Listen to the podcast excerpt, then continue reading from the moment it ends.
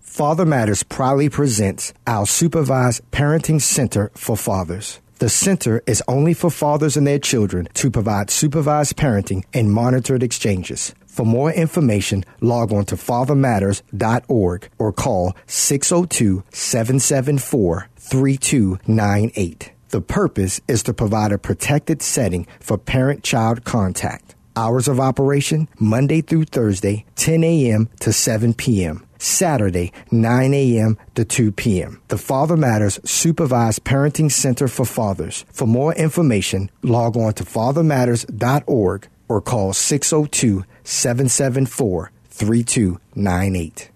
I encourage people to get more than one opinion. Go to more than one attorney and interview them and see who's going to fit with your philosophy and what you want to do. Now, if you hear from two or three attorneys that, hey, you got to go to trial on this, then you're getting a consensus and you probably do need to go to trial. But if you're getting different opinions from different attorneys, I would say go with your gut because this is your life and you're in charge.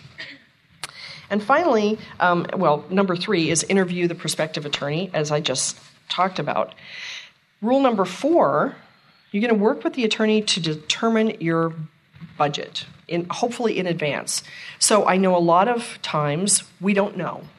And someone may say to me, hey, you know, I, have I've got this issue and we're going to modify child support, and how much is that going to cost? And my answer is, unfortunately, I have no idea because it really depends on the other person, right? So if that other person comes to the table and we can figure out child support and we're done, then that's going to be a very inexpensive process.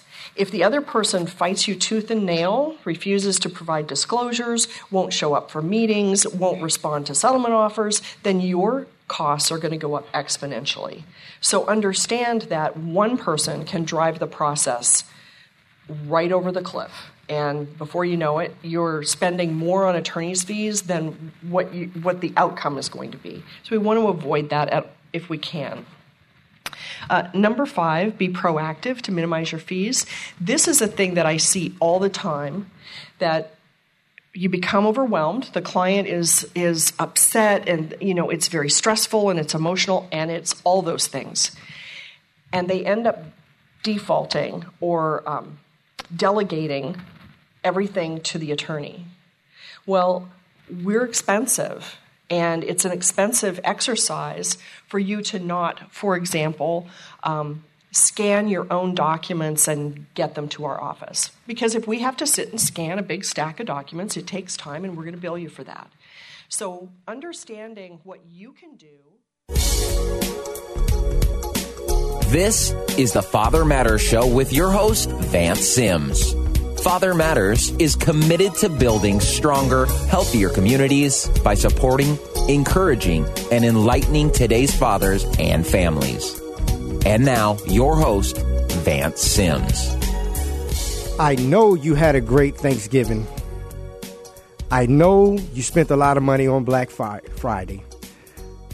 I know, I know, I know because I had a great Thanksgiving and we spent a lot of money on Black Friday.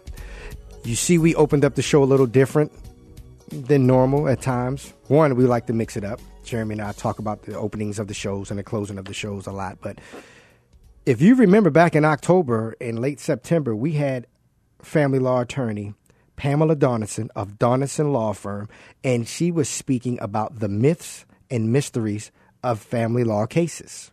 So we did a part one and we did a part two that first week of October.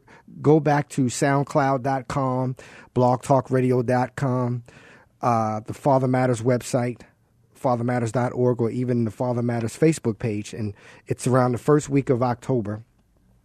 And she did the myths and mysteries of family law cases. And we did a part one and we did a part two. And if you listen to the hundreds of shows we've done since we started the Father Matters show in August of 2014, we've if we ever played something back, we've only did a part one and part two. Because this was the holiday season, and we talked about this at the beginning of November, this is a stressful time. A lot of people are happy because it's Thanksgiving and it's Christmas and it's New Year's. But on the other side, there's a lot of people who are going through visitation, pickup, drop offs, uh, parenting times, who has the kids this week, who doesn't have the kids this week. The kids' plane was late. Uh, the, the mom or the father wasn't where they were supposed to be. And we've been getting a ton of those calls over the last couple of weeks at the Father Matters office. That's why we do have the Parenting Center for Fathers. It's not a visitation center. You don't visit with your children, you parent your children. So it's the Father Matters Parenting Center for Fathers. We have the parenting classes and the support groups and all the other stuff that we have, services. But still, we got a ton of emails, we got a ton of phone calls about people who were violating their parenting plan. The mother didn't show up when she was supposed to. The father didn't drop the kids off when he was supposed to. Uh, it was just it's just been a mess. And right in the middle of all this thanksgiving and christmas is right around the corner. But you know what? Father matters services does not stop. It can't stop. Our hearts go out to the people uh, who go through this stuff. I've been through that. I started father matters 20 years ago because i went through that stuff um, just went through a crazy visitation thing myself over the last couple of years with my two smaller children. Praise God, I'm blessed. My wife and I, my uh, we were blessed with we have the the children full time, and I'm saying full time instead of full custody because it's funny when fathers get the children full custody is not considered full custody. It's it's it's it's uh, it's parenting time when mothers get the children full custody on the court papers, it's called full custody. I don't care what it's called on paper. The bottom line is my babies has been with my wife and I and their stepsisters since September of this year, full time, whatever how you want to say it. So you you know that there is a light at the end of the tunnel okay and i don't talk about anything that i haven't been through myself or someone in the staff or we talk about real stuff on the father matter show I do want to ask you, though, if you have not yet partnered with Father Matters, would you please consider becoming a Father Matters partner? The Father Matters show is listener supported, and all Father Matters programs and services are free to the community because of your generous donations. For more information about donating to Father Matters, log on to fathermatters.org and click the Donate to Father Matters icon. We need your help. It's the holiday time. Issues and, and stress still goes up but giving goes down. And all of our services are free. The radio show is not free. And but we get calls and emails from all around the country. Thank all of you. I appreciate it so much. Uh, but it costs money to answer the phones and keep this airtime going and, and all the media outlets the way that we reach over 17,000 people a week nationally. We need your help. If the Father Matters show has ministered you in any way, shape, or form, will you please consider donating to Father Matters? We are listener supported, listener supported, listener supported. What you did hear was about two minutes of Pamela on part three of the myths and mysteries of family law. The reason why I want to play this again because I'm not an attorney. Father Matter staff are not attorneys, but you pour out to us, and we want to pour back to you. So we want you to hear from an attorney. So without further ado, we're going to continue part three of the myths and mysteries of uh, family law cases with Pamela Donison. Jeremy. So understanding what you can do on your own versus what the attorney needs to do is an important distinction to make. And so, if you're hiring an attorney, I encourage you to ask, What can I do to reduce my fees? What are the things, the steps that I can take, the work that I can do on my own, my own homework, in order to cut those fees down? And there's often lots of things that the client can do to reduce their fees. Some things I'm just going to have to do, but other things like gathering documents, that sort of thing, absolutely you should be doing that to save yourself money. And then finally, be a smart consumer. So, an example um, we have a client who's really a darling person and loves to talk. and, and so she'll call our office and she might have one question. But she'll talk and talk and talk. And then later she'll call back and say, Oh, yeah, I forgot that other question. And then she'll talk and talk and talk. And that's not a really good way to consume legal services. Uh, it's actually really an expensive way. So if you're going to be communicating with your attorney, make a list and make one phone call a week or one email a week versus 15 emails with 15 different questions. So just those little techniques of minimizing your exposure for fees can go a long way. So I'll give you another example. Very often, a client will call and say, I have to talk to Pamela. I have to talk to her right now. Schedule me in. I've got to talk to her. And then I get on the phone and they have a question like, So tell me what's the date of our hearing? Well, that's not really a question that requires a law degree. so again, using services and incurring fees that are not really necessary. And that's something that, that my case manager can answer. So whenever possible, talk to the secretary.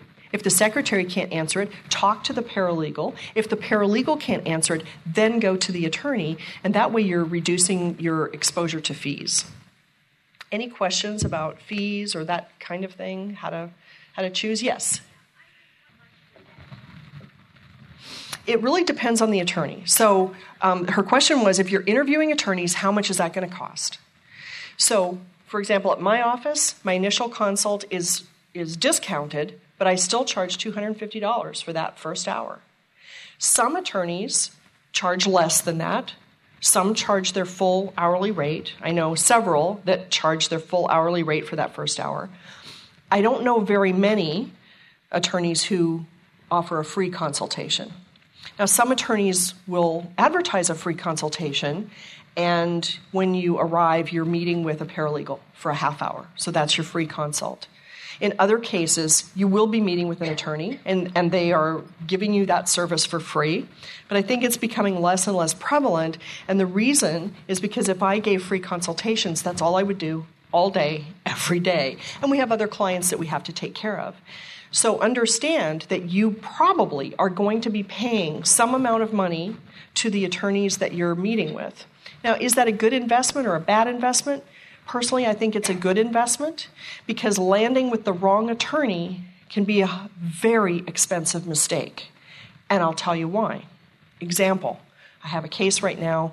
The parties started this adventure in, in their legal life uh, in December of uh, 2014. So we're now over a year into it. I represent mom. Dad selected an attorney who um, really likes to litigate a lot, like everything, like blue no not blue. I'll file a motion to dismiss blue. It's going to be green. So that kind of litigation. Dad didn't know any better. He got a ref- referral from a neighbor. The neighbor said oh call this person. I know them from something, church or somewhere. Call that person, they'll take care of you.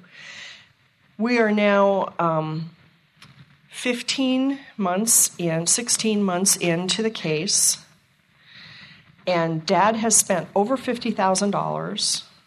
Mom has spent close to that, and nothing has been resolved. Nothing. Dad fired his attorney finally in December of 2015 after realizing that what was happening was nothing good. There was a lot of fees going on and no action. So there was a lot of what I call lawyering. You know, you're going to lawyer this thing to death. Um, so there's lots of motions and, and lots of that sort of thing to the court.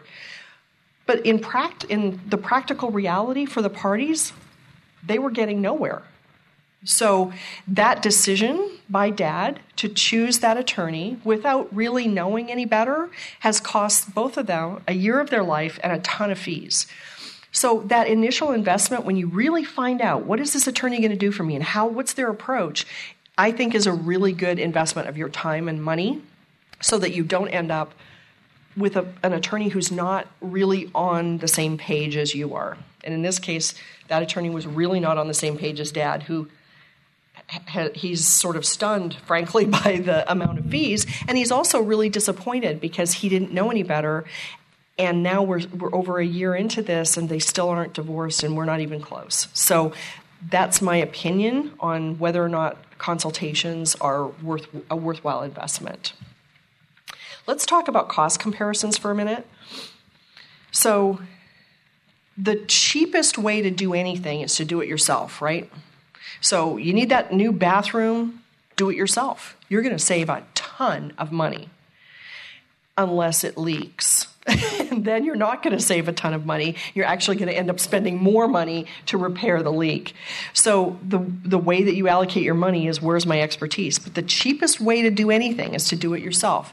And our courts have been very proactive in making that process easy. So there's forms online, there's Q&As, there's all manner of information and resources online through both the Maricopa County Superior Court and the Arizona Supreme Court. Both of those websites have a ton of information for anyone who wants to do it themselves. Next up is going to be um, an a la carte uh, type of situation. When I say that, our state bar allows us to provide what's called unbundled services. So you can call me and say, All I want you to do is my response to the petition for paternity. Or all I want you to do is draft our consent decree. That's an unbundled service. A bundled service, if you want to call it that, would be I just want you to represent me in my divorce, whatever that means, whatever that takes. So, unbundled services are a great way to save money because maybe only you need is one thing. You don't need the whole gamut. Next up would be mediation. It's generally a very cost effective method of resolving your differences. And depending on the mediator, they very often can draft your documents for you as well. So I'm a mediator and I'm an attorney, so I can draft documents on your behalf. Um, some mediators are not attorneys, and so they would not be able to provide that service. And understand that when we're assisting you in drafting your documents, it's always we're always getting the direction from the client. What you know, what is your what are the terms of your settlement, and how do we nail that down and make that in a way that the court understands it and, and it's enforceable. But mediation is always going to be more cost effective than some other methods. Next up would be a, a collaborative divorce or collaborative practice. In collaboration, you have two attorneys and two parties, and all four of us sign an agreement that we're not going to court. So we're opting out of court, but we're not really mediating because we do have two attorneys. And in that process, we generally consider one another to be co counsel much more than opposing counsel. And I say that because we're on the same team, your team. So if we have mom and dad and two attorneys, that's our team, and we could add additional team members. So additional team members might be a child specialist, might be a communication coach to help mom and dad communicate more effectively regarding their children. And then we may also have a financial neutral. And the financial neutral is most often a certified divorce financial analyst, and their job is to help us look at that one pie that we have and help us decide the best way to split the pie. And maybe some things go over here to dad and some things go over here to mom, but what makes the most sense? If you're in front of your judge, their job is to make things equitable and sometimes making them equal. So everything gets cut down the middle. When you're working with a financial expert, very often they'll come up with more creative ways to do things. So instead of splitting everything 50 50 50, they may say, well, let's put these two accounts over on dad's side, and we'll put this car and this other account on mom's side. So you can do some horse trading uh, that you might not otherwise be able to do. In the collaborative process, there are a, a number of specially trained attorneys uh, mental health professionals and financial professionals in our state. And so if you're interested in that, you can go to collaborativepractice.com and there's all kinds of information. Uh, next up is negotiation.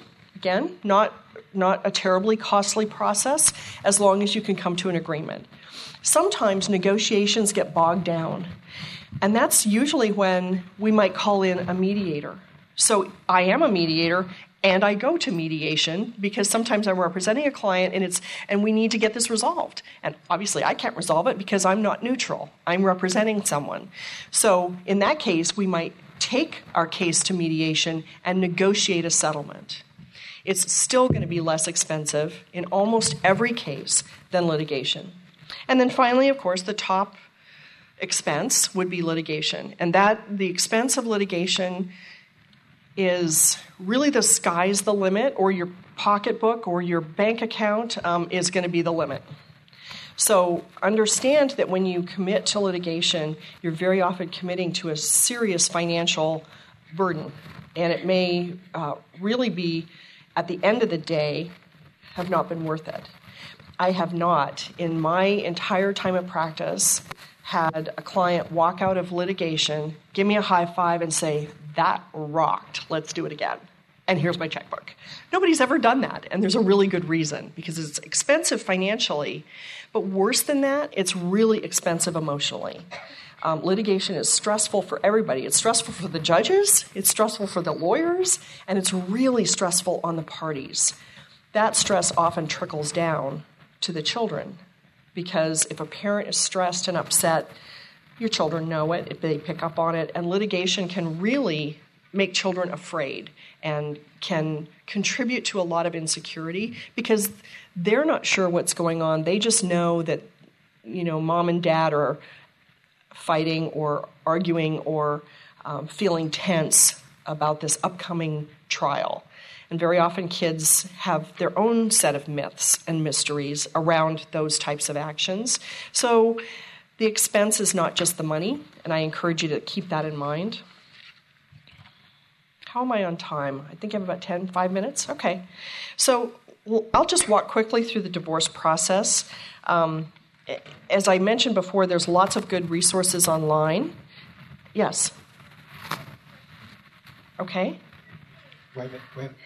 Check.